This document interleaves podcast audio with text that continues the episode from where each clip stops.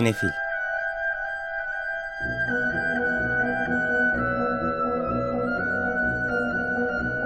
Hazırlayan ve sunanlar Melis Behlil ve Yeşim Burul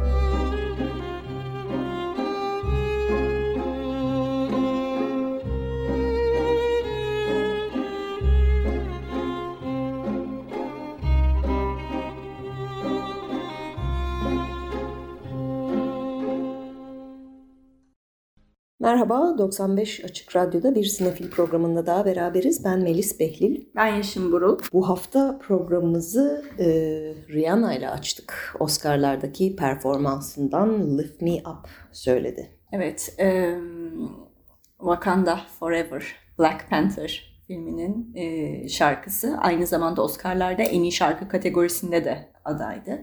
Rihanna da oldukça etkileyici bir canlı performans sergiledi.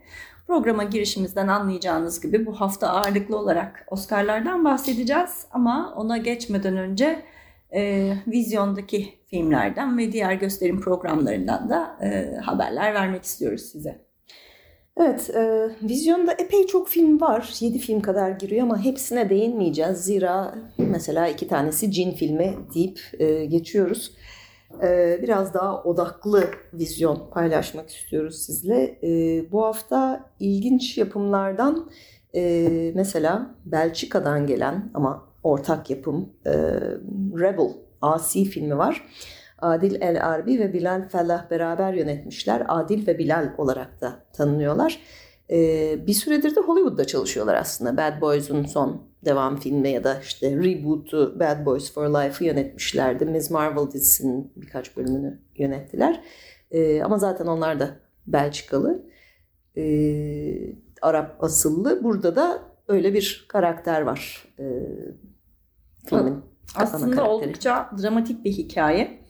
Ee, Kemal adında e, Belçika'da göçmen bir ailenin oğlu.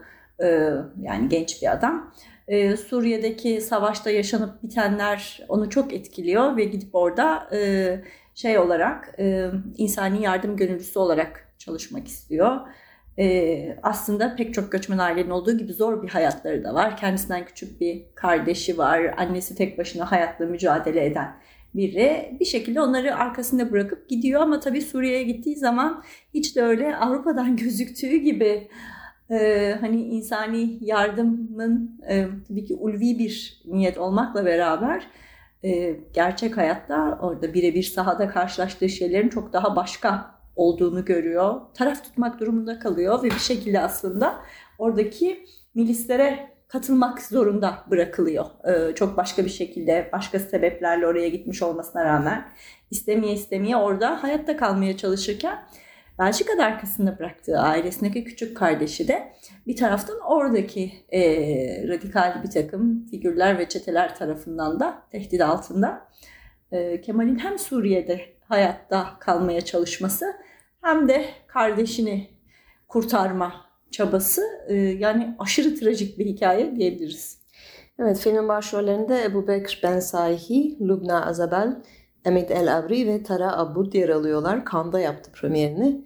Suriye hakkında biraz batıdan biraz her ne kadar e, ana dilleri ailelerin dilleri Arapça olsa da yine de bakıdan, batıdan bakan e, bir film diyebiliriz.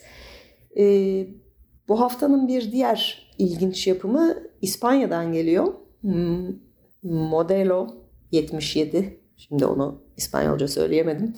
E, Mahkum 77. Alberto Rodriguez'in yönettiği filmde Miguel Haran, Javier Gutierrez, Fernando Tejero ve Jesus Carroza başrollerde. Bu da 77 aynı zamanda filmin geçtiği dönem. Ee, tam şeyin bitip, Franco döneminin bitip demokrasiye geçiş dönemi aynı zamanda İspanya'da. Ee, bu süreçte genç bir e, muhasebeci Manuel iftiraya uğruyor ve kendini hapiste buluyor.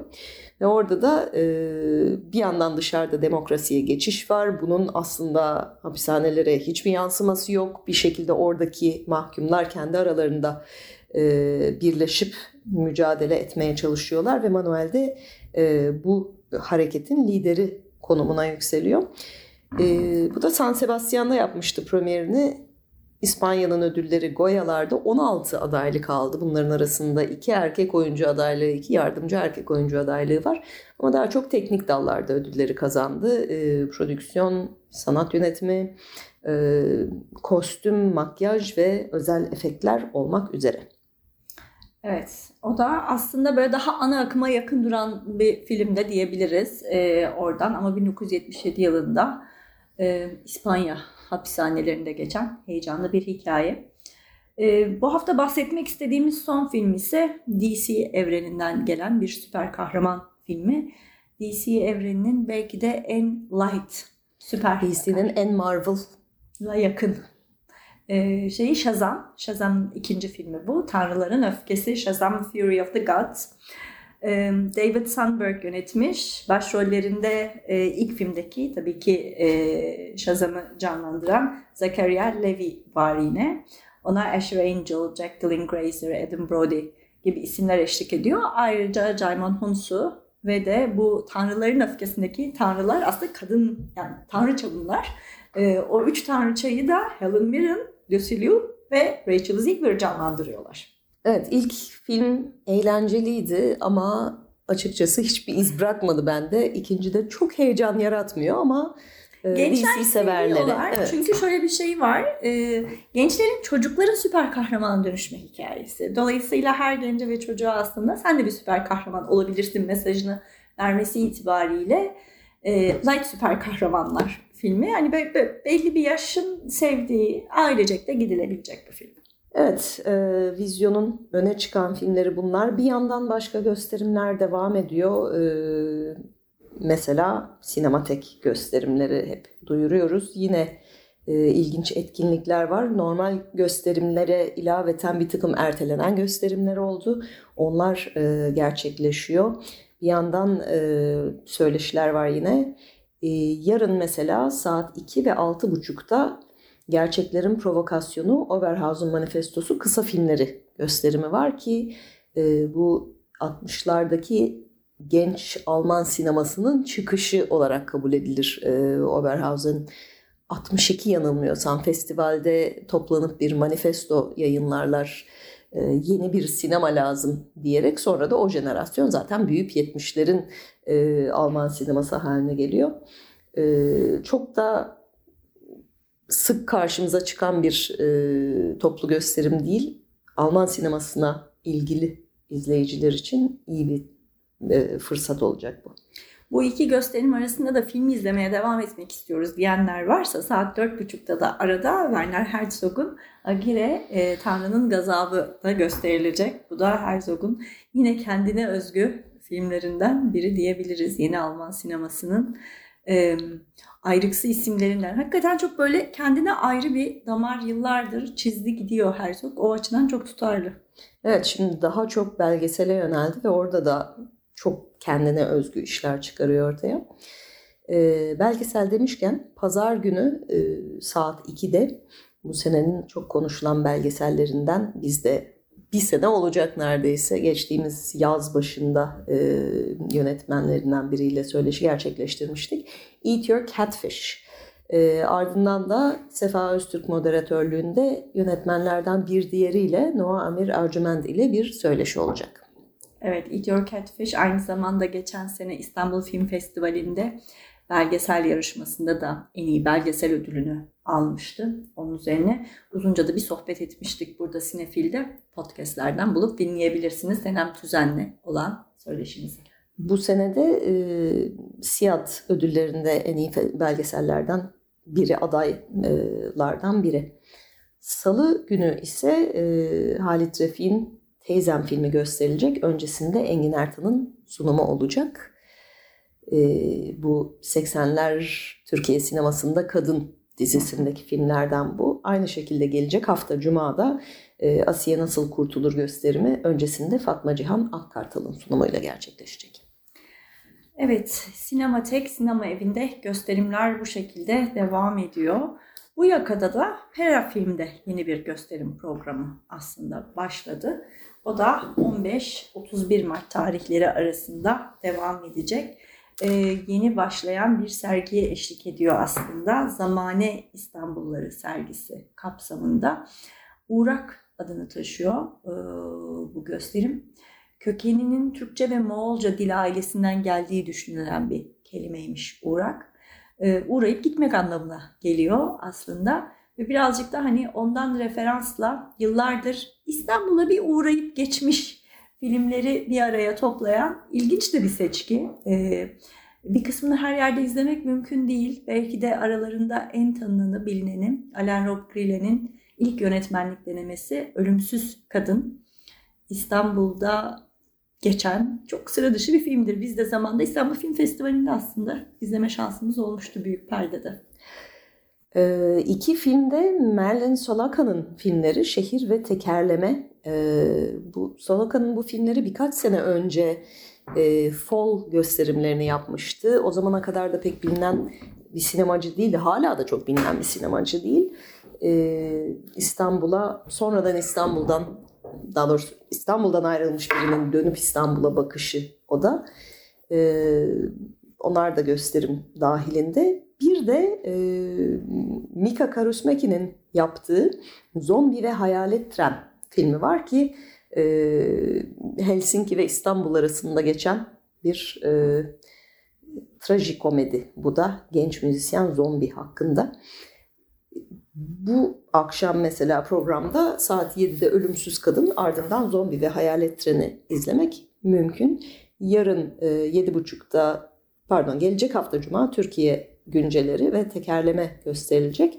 Türkiye güncellerini de hemen söyleyelim. Maurice Piala'nın 1964'te daha galiba 63'te sanırım 64'te çıkıyor çünkü. Hı hı. Ee, Türkiye'ye gelip çektiği bir dizi kısa film var. Beş tane. Bunların e, galiba iki tanesi İstanbul'da, diğerleri başka yerlerde geçiyor. Bir tanesi e, Kırkpınar güreşleri hakkında. O biraz dehşet verici derecede oryantalist bir bakış ama e, hani estetik açıdan ilginç. İstanbul'da çekilenlerin bir kısmı aslında e, Netflix izleyicilerine tanıdık gelebilir. Çünkü evvelsi senenin çok konuşulan dizisi Bir Başkadır'ın e, bir iki bölümünün sonunda o filmler vardı ve o dizinin yarattığı o nostaljik modu e, oluşturmakta kullanılan filmler Maurice Piala'nın bu kısalarıydı, İstanbul görüntüleriydi.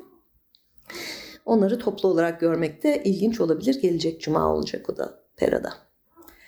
Evet, e, yüz yüze gösterimler böyle derken birazcık da streaming platformlarına bakalım istedik.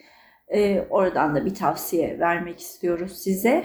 Mubi'de e, geçen senenin e, beğenilen filmlerinden, konuşulan ödüllü filmlerinden Alcaraz gösterime girdi. Carla Simon'un filmi İspanya'da. Evet, e, gösterime bizde vizyona da girmişti. Ondan önce festivalde de gösterilmişti. E, Berlin'den Altın Ayı ödülü alıp gelmişti. Carla Simon ilk filmiyle de e, 93 yazıyla da İstanbul Film Festivali'ne konuk olmuştu. Vizyonlarımıza da gelmişti.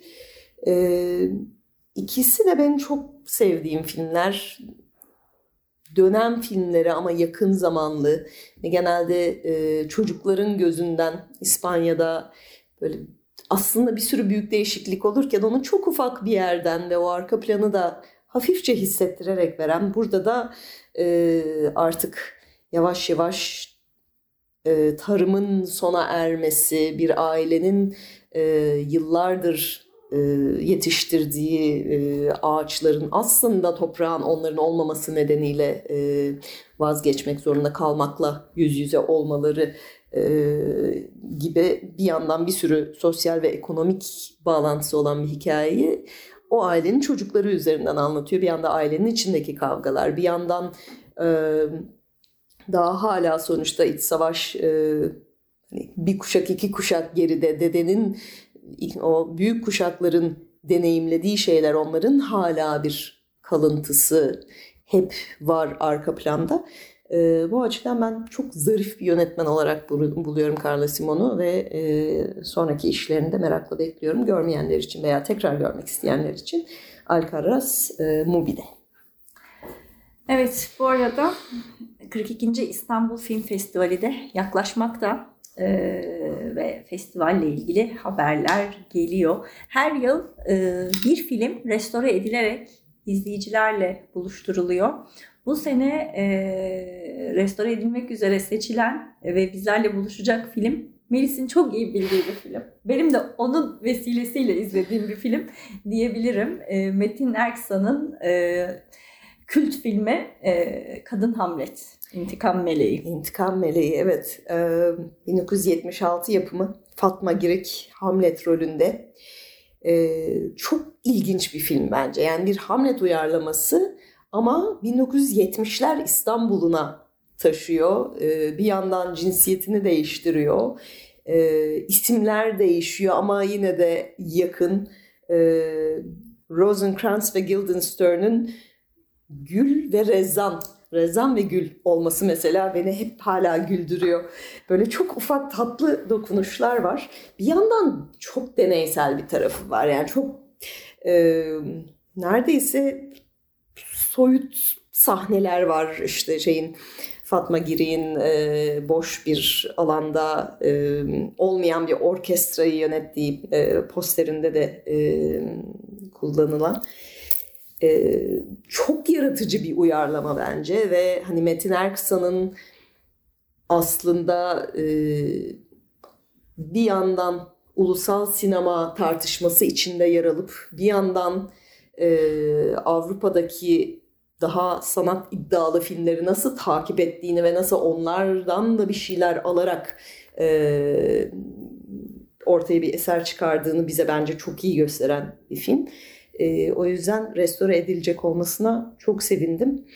E, bakalım belki büyük perdede izleme fırsatımız da olur festival. Yani nasıl olsa gösterilir de her zaman e, o kadar çok şey oluyor ki her zaman o restore edilen filme yetişemeyebiliyoruz. İlk seferinde kötü bir video kopyadan izlediğimi hatırlıyorum.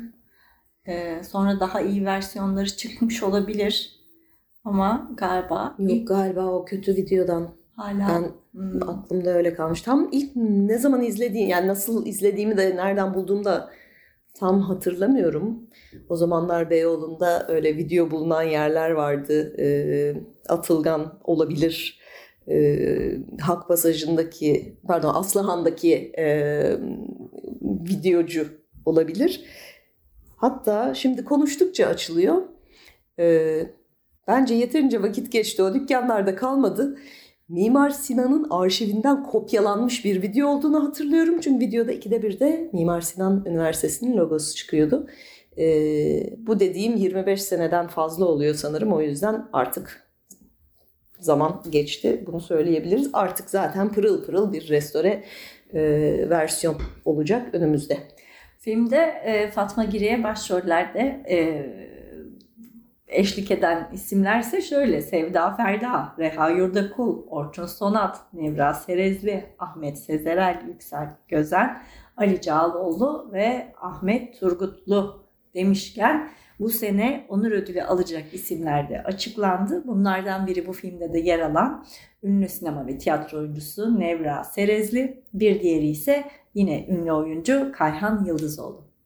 Evet tebrik ediyoruz şimdiden. Festivale dair gelen bir diğer haber ise e, bu seneki e, toplu gösterim. William Friedkin'in filmleri gösterilecek. E, zaten The Exorcist Şeytan'ın 50. yılı. Bu arada Metin Erksan onun da Türk versiyonunu çekmişti. Onu da hemen hatırlayalım. Şeytan adlı. E, filmin uyarlaması değil de aslında orijinal kitabın uyarlamasını yapmıştı. E, Şeytan tabii ki gösterilecek ama onun dışında The Boys in the Band, e, Kanunun Kuvveti diye çevrilen The French Connection, e, Sorcerer, Dehşetin Bedeli, Cruising, Devriye, To Live and Die in L.A., Yaşamak ve Ölmek, 12 Angry Men'in 1997'de çektiği versiyonu 12 Kızgın Adam, e, Bug, Böcek ve Killer Joe, Katil Joe. E, yani 70'ler sineması o yeni Hollywood akımında önemli isimlerden zaten The Exorcist'te şeyden bile önce Jaws'dan ve e, Star Wars'dan bile önce o gişenin geri dönüşü ve sinemada blockbusterların başlangıcının önemli filmlerinden biri. O açıdan önemli bir isim Friedkin.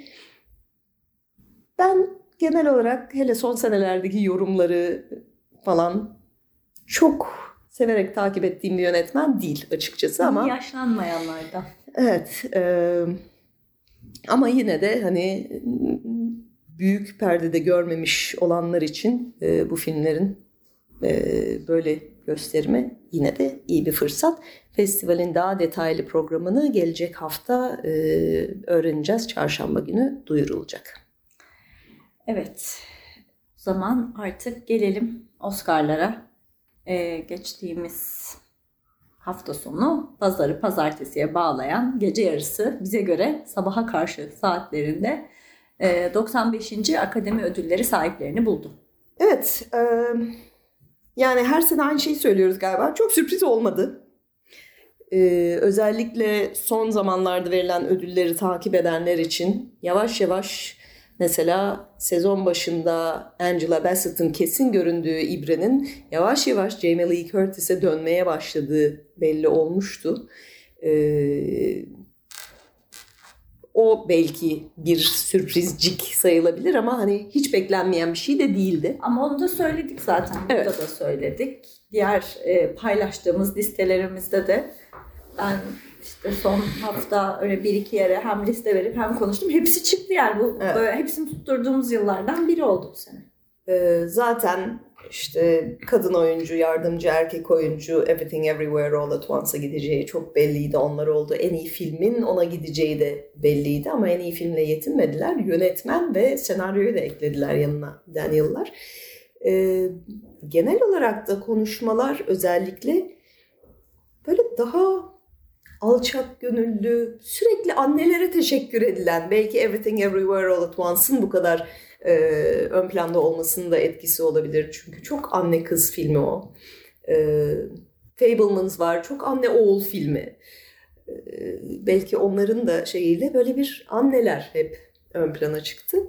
E, bir de ilk ödülden itibaren neredeyse çıkıp ağlayarak aldığı için pek çok oyuncu özellikle Kehui Kwan zaten şimdiye kadar ödülleri de ağlayarak toplamıştı. Yardımcı erkek oyuncu. Öyle bir duygusal, daha duygusal normalden bir şey oldu. Bunu konuşuyorduk programdan önce aramızda. Ee, bir nedeni de belki salonda aday olup da gelmeyen Tom Cruise ve James Cameron'ın olmaması da olabilir. Salondaki Yeşim'in deyimiyle testosteron e, oranını düşmüş oldu bir anda onların gelmemesiyle. Tom Cruise başka bir işi olması nedeniyle James Cameron ise gelemediği için. James Cameron kendi film ekibine parti vermiş o akşam. Oscar Çünkü yönetmen adaylığı almadı. Almadığı için. Yani şimdi ay bu çok takdir ettik. Bütün kendi film ekibini, set ekibini çağırmış, ona parti vermiş deyince yani adaylığı olsaydı eminim emin olun ki o partiyi o akşam vermeyecekti. Yani tanıdığımız James Cameron e, biraz öyle bir insan. Evet. Ee, ama işte yani düşünsene geçen seneki testosteron seviyesiyle bu sene arasındaki farkı. E, Will Smith'in tokatını unutmayalım. Evet Will Smith'in tokatını kimse unutmadı zaten. E, törende de bahsi geçti. En baştan onun hakkında espri yaparak e, güvenliğimi e, garantiye aldım diye Jimmy Kimmel e, çıktı sahneye. E, yani bahsedilmese olmazdı çünkü herkes bir yandan düşünüyordu onu. Will Smith'in olmaması bir yandan şuna da yaradı. E, çünkü biliyorsunuz 10 sene törene katılma yasağı geldi kendisine.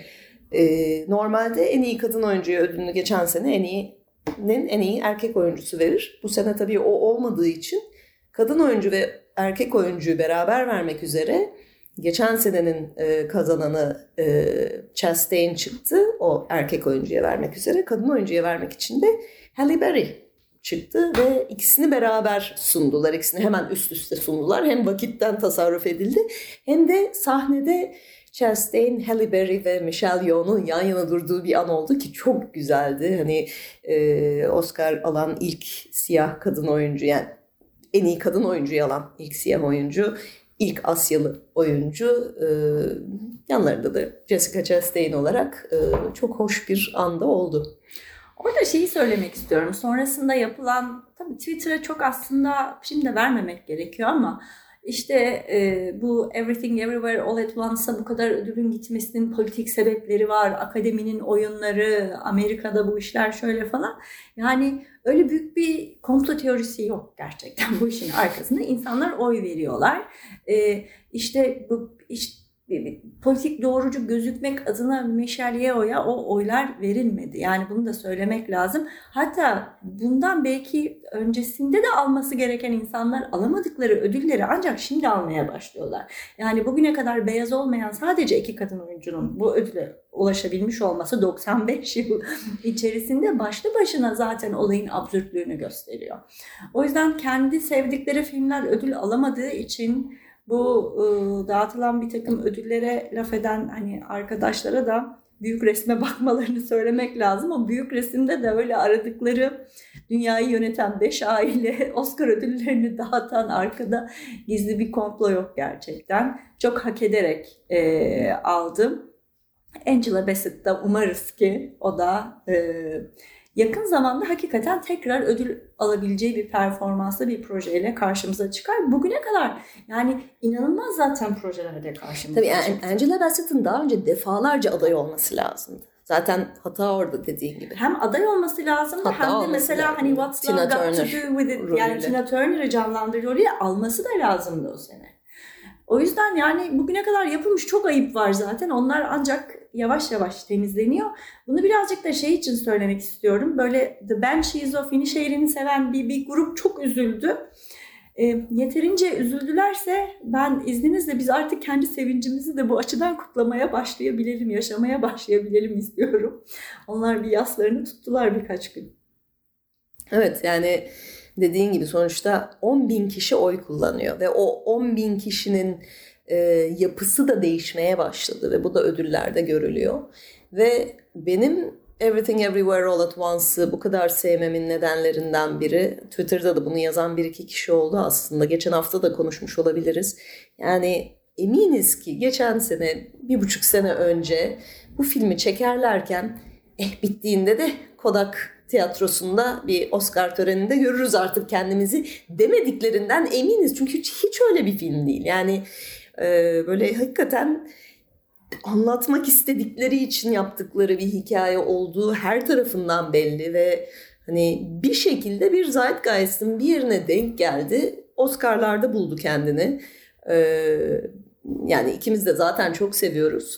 Ama hani o tırnak içinde Oscar filmi, Oscar yemi tipi filmden olunabilecek en uzak yerde. Ee, ona karşılık Martin McDonagh'ın filmi ise tam tersine tam o Oscar'a oynayan türde bir film. Yani kendimizi artık burada Oscar'la görürüz. Oyuncularımız da ödüllerini alırlar falan şeyiyle hani bütün o hem yapımı hem sunumu, evet. dağıtımı ve o tanıtım süreci bu şekilde gitmişken e, eli boş döndü. Yani e, dönmeye de bilirdi. Bir şeyler alabilirdi. Ama e, kısmet böyleymiş. Hiç böyle bir rakiple karşılaşacağını bence onlar da düşünmüyordu. Evet. Guardian'da bayağı bunu böyle ele alan e, uzunca bir yazı var. Hızlıca bir bakabildim. E, şeyden bahsediyorlar. Zaten başında bu A24'ün dağıttığı filmlerden. A24 son senelerin en parlak e, dağıtım şirketi. E, Oscar'larda da adını çok görüyoruz. Ama hani bakınca Everything Everywhere'e hem komedi hem dram. çok hem dram hem çoklu evren. Yani akademinin klasik olarak sevmediği şeyler. Evet. komedi aksiyon e, fantazi science fiction e, yaşlı yaşlı demeyelim tırnak içinde yaş onlara göre yaşlı e, Asyalı bir kadın başrolde e, baş karakter olarak. E, o yüzden de hani bir Oscar yemi olarak tasarlamayıp hani çünkü bütün diğerleri nerede premierlerini yapıyor? Cannes, Venedik. Hadi taş çatlasa Toronto. Everything Everywhere South by Southwest'te geçen tam bir sene önce premierini yaptı. Ve hani böyle daha ayrıksı, daha hip, öyle ödül iddiası çok olmayan ama yenilikçi farklı filmlerin olduğu bir festival. Çok da bilerek orayı tercih ediyorlar. Nasıl olsa Oscar'a gidecek bir şeysi yok. Bari kendi kitlesini bulsun diye. O kendi kitlesi işte dallanıp budaklanıp Oscar'a kadar 7 Oscar'a kadar geldi. Evet. e, onu şey atlamamak lazım. Belki birazcık ben e, tara üzüldüm denebilir. Yani Todd Field'ın yönetmenliği, Kate Blanchett'in oyunculuğu, e, orada da başka bir türlü bir vizyon vardı aslında o Evet, filmde. özellikle yönetmen dalında ben isterdim hakikaten Todd Field. Ama yani gitmeyeceği çok belliydi ama e, geçen hafta da söylemiştik galiba benim gönlüm oradan yanaydı. Ama Daniel'ların da böyle bir ödül alması sonuçta o filmi yapabilmek de bir başarı. O filmi tahayyül edebilmek bir Tabii başarı. oradan senaryo aldılar zaten. Geçen hafta demiştik ya en iyi özgün senaryo ve en özgün senaryo olarak. İkisini de. En iyi uluslararası filmde bir sürpriz yoktu. Yine sürpriz olmayan bir diğer kategori. Ee, Batı cephesinde yeni bir şey yok. Evet, 4 Oscar aldı zaten Batı cephesine yeni bir şey yok. O teknik dallarda pek çok adaylığı vardı. Orada prodüksiyon tasarımını aldı, e, sinematografiyi ve müziği aldı. Yani hepsi de hak ettiği dallar. E, Alman filmi olmasa ona da çok Oscar yem ederim. Onlara da biraz sürpriz oldu. Çünkü bir Alman prodüksiyonun özellikle bu kadar teknik dallarda e, benimseneceği çok beklediğimiz bir şey değildi.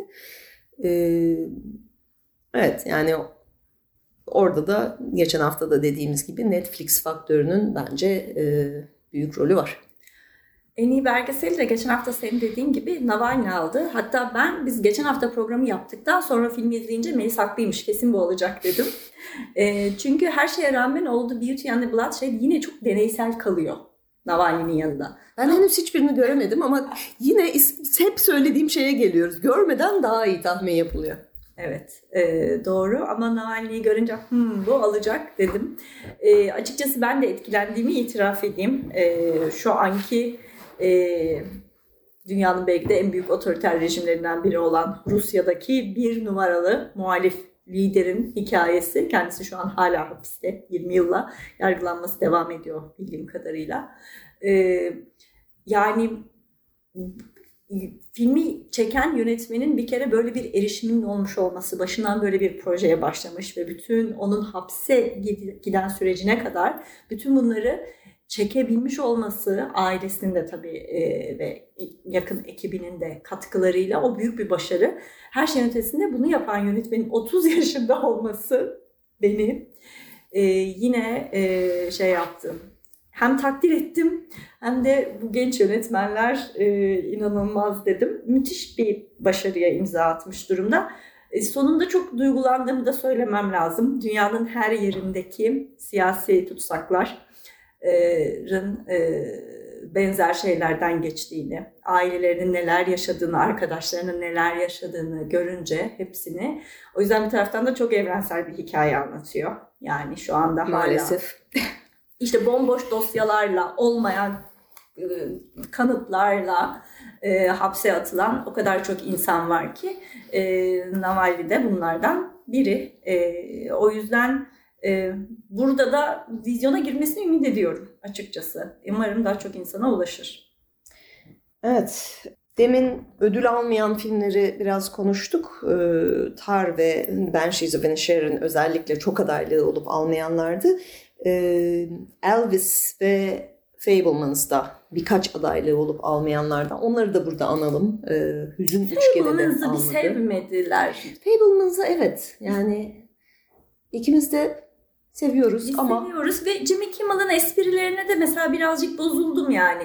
Hani şey diye Spielberg de işte gitti ailesini çekti, kendini çekti falan gibi hani böyle daha incelikli bir şey yapıyor orada aslında ve bir insanın yüreğini o kadar açması e, bütün dünyaya e, öyle bir yaş ve öyle bir olgunluk Evet. gerektiriyor diye herhalde düşünüyorum. Ee, bence burada Everything Everywhere'in bu kadar öne çıkmasının bir nedeni de BAFTA'lar oldu aslında. Çünkü BAFTA'larda neredeyse hiçbir şey alamadı. Ee, bunun üzerine sanki akademi üye, çünkü daha e, oy verme devam ediyordu. Hatta daha belki başlamamıştı akademi için. BAFTA'larda hiçbir şey alamayınca halbuki Amerika'daki sektör gruplarında sevildiği çok belli Everything Everywhere'in. BAFTA'da bir şey alamamış olması ve bütün ödüllerin All Quiet on the Western Front'a neredeyse gitmiş olması akademi üyelerinde dur yahu alamama ihtimali var. Biz ne olur ne olmaz hani garanti şey yapmayalım sevenler özellikle e, tekrar oraya döndü gibi geliyor bana. O yüzden de böyle ödül sezonunu takip edince insan daha iyi Hı. tahmin yapabiliyor. Gerçi bu sene çok ciddi takip edemedik ama sonunda yine beklenen şeyler oldu. Gerçi Elvis ve Austin Butler almış olsaydı en iyi erkek oyuncuyu şöyle de ilginç bir durum olacaktı. Bir gün önce de ahı, Altın Ahududular'da rezilerde Tom Cruise, e, Tom Hanks de çok özür dilerim. Tom Cruise'dan özür diliyorum ama Tom Hanks ve o prostetik burnu e, en kötü erkek oyuncu ödülünü aldılar. Böyle de bir ikilik olacaktı. Yine de Elvis'te hala yani o, o Colonel Parker rolü e, Evet. çok fena. Hatta galiba Altın Avludular'da öyle geçiyordu değil mi? Elvis ve e, pardon Cap, e, Colonel e, ve de Burnu diye geçiyordu. E, Colonel ve Burnu'nun aldığı en kötü oyuncu ödülünün aksine e, Brandon Fraser ve kiloları da en iyi erkek oyuncu ve en iyi makyajı aldılar. Çünkü hakikaten böyle bir yüz küsur kiloluk bir şeyle kostümle e, çalışmış orada. Geçen hafta bir şey söyledim dijital efekt varmış diye. Yokmuş. Çünkü geçen gün e, Brandon Fraser'la bir röportaj dinliyordum. O da söylüyor. Öyle bir haber çıktı. Niye çıktı bilmiyorum. Dijital falan yok arkadaşlar. Çok ufak bir iki hani rötuş var anca bazı şeyleri silmek için. Yoksa o makyajı her sabah 4 saat yaptık ve ben onu taşıdım diyor. Ki hakikaten bu e, hani obezite kostümleri sonuçta hafif bir şeylerden yapılıyordu şimdiye kadar ve e, o oyuncunun da hani o kiloyla hareket eden insanları tam olarak canlandırması pek olmuyordu. Zaten sıklıkla da komedilerde kullanılıyordu. E, burada karşımıza çıkan hakikaten onu taşımaya çalışan bir oyuncu bir yandan. O belki de en hani en şaşırmadığımız diyeceğim. Yine de her an orada bir Elvis riski vardı dediğin gibi. Ee, evet genel olarak çok sürprizsiz. Pinokyo'nun e, animasyon alması da bekleniyordu. Kısalarda bir takım sürprizler oldu En anladığım iyi kadarıyla. kostümü de Black Panther aldı bu arada. Orada da e, yani ciddi rakipleri vardı. Evet. Orada hani ikinci defa vermezler diye düşünüyorduk ama hayır ikinci defa verdiler. İkinci defa Oscar alan ilk siyah kadın oldu böylelikle Ruth Carter. Ee, kısaları söylemişken e, An Irish Goodbye en iyi kısa filmi alan e, ekip sahneye çıktığında e, Down sendromlu oyuncularının doğum günü olduğunu söyleyip bütün salona doğum günü için şarkı söylettiler. O da törenin hoş anlarından biriydi. Evet. E, gene teknik ödüllerin yani görsel efektin falan Avatar'a gitmesine şaşırmadık. O da beklenen bir şeydi. Top Gun'da en iyi sesi alarak eli boş dönmemiş oldu. Evet, kurguda yine Everything Everywhere'a gitti. En en iyi bence orada Tar da çok çok iyiydi ama o daha görünmez bir şeydi. En görünür kurguydu aynı zamanda Everything Everywhere. En zor bir de. En el oyalayan diyelim. Çok Ya o kurgusu kadar olan. paralel evreni, hikayeyi takip edebileceğimiz bir Evet. şekilde kurgulayabilmek bence gerçekten O da çok zor o bir da şey. evet. Ee, ama ben hala dönüp dönüp Tar'ın kurgusu çünkü hikaye o kadar aslında katkıda bulunuyor ki. En iyi film müziği de e, Batı cephesine yeni bir şey yok. O gitti. O beklendiği gibi. Evet orada ses tasarımıyla iç içe geçen bir müzikti. Kendi başına hani dinlenecek gibi bir müzik pek değil. Ee, mesela Babylon müziği de adaydı ama Babylon müziği de çok ön plana çıkıyor. Yani bir film müziği olarak aslında biraz fazla öne çıkıyor hatta. Evet, en iyi özgün şarkıda ise yine bir sürpriz yoktu. Ra Ra Ra filmiyle Natu Natu aldı. E, ve de hoş bir anda yaşattılar törende izleyicilere. Evet, e, ödülü alırken şarkının yaratıcılarından biri. Ben gençken hep The Carpenters dinlerdim deyip e, Top of the World'un müziğine kendi sözlerini yazarak ufak bir performans sahneledi. E, performans demişken tabii şarkıların performansları da e, oldu. Sahnede en başta Rihanna'yı çalmıştık. E, Lady Gaga'nın performansı çok konuşuldu. Çünkü son güne kadar bir kere olacağı belli değildi. E, son gün tamam yapacağım dediği için program son anda böyle bir biraz sarkmış zaten. E, artı kırmızı halıya daha doğrusu bu sene şampanya rengi halıydı. E, kırmızı halıya full bir kostüm ve makyajla gelip sonra sahnede o makyaj silinmiş üstünde e, yırtık bir kot ve tişörtle çıkıp akustik ve çok güzel bir şekilde e, yaptı performansını. Top Gun'ın şarkısını e, yazmıştı o da. Natu Natu sahnede çılgınca dans ettirdi. Orada da tabii şey eleştirisi geldi. O e, filmdeki e, dansı kullanıyorlar temelde ama yine de sahneye uyarlayacak, Oscar'lara uyarlayacak biri lazım. Onun için Hintli bir koreograf bulmak yerine ya da filmin orijinal ekibine gitmek yerine yine Los Angeles'ta alışılmış ve aslında daha batı tarzı danslarda çalışan koreograflardan birilerine gidilmiş olması biraz eleştirildi sonrasında törenin. Ki izleyince o farkı görüyorsun zaten filmi izlemiş olanlar için de oradakinin çok böyle yumuşatılmış ve batılılaştırılmış bir şey olduğunu oradan çok daha iyi sıkı bir performans çıkabilirdi bence. Programımıza Rihanna'dan Lift Me Up'la başlamıştık Black Panther'ın şarkısıyla. Ee, programımızın sonunda da yine Oscar'lı filmlerin şarkılarıyla veda etmek istiyoruz aslında. Önce Lady Gaga'nın sahnede e, seslendirdiği haliyle Hold My Hand'i dinleyeceğiz. Onun ardından bu sene en iyi şarkı ödülünü alan Ra Ra Ra'dan Not To Not To You bir kere daha dinleyelim. Onun ardındansa bu sene maalesef Oscar'lardan eli boş dönmüş olan Elvis filminden Austin Butler'ın seslendirdiği haliyle Elvis şarkıları çalacağız size. Herkese iyi seyirler. İyi hafta sonları.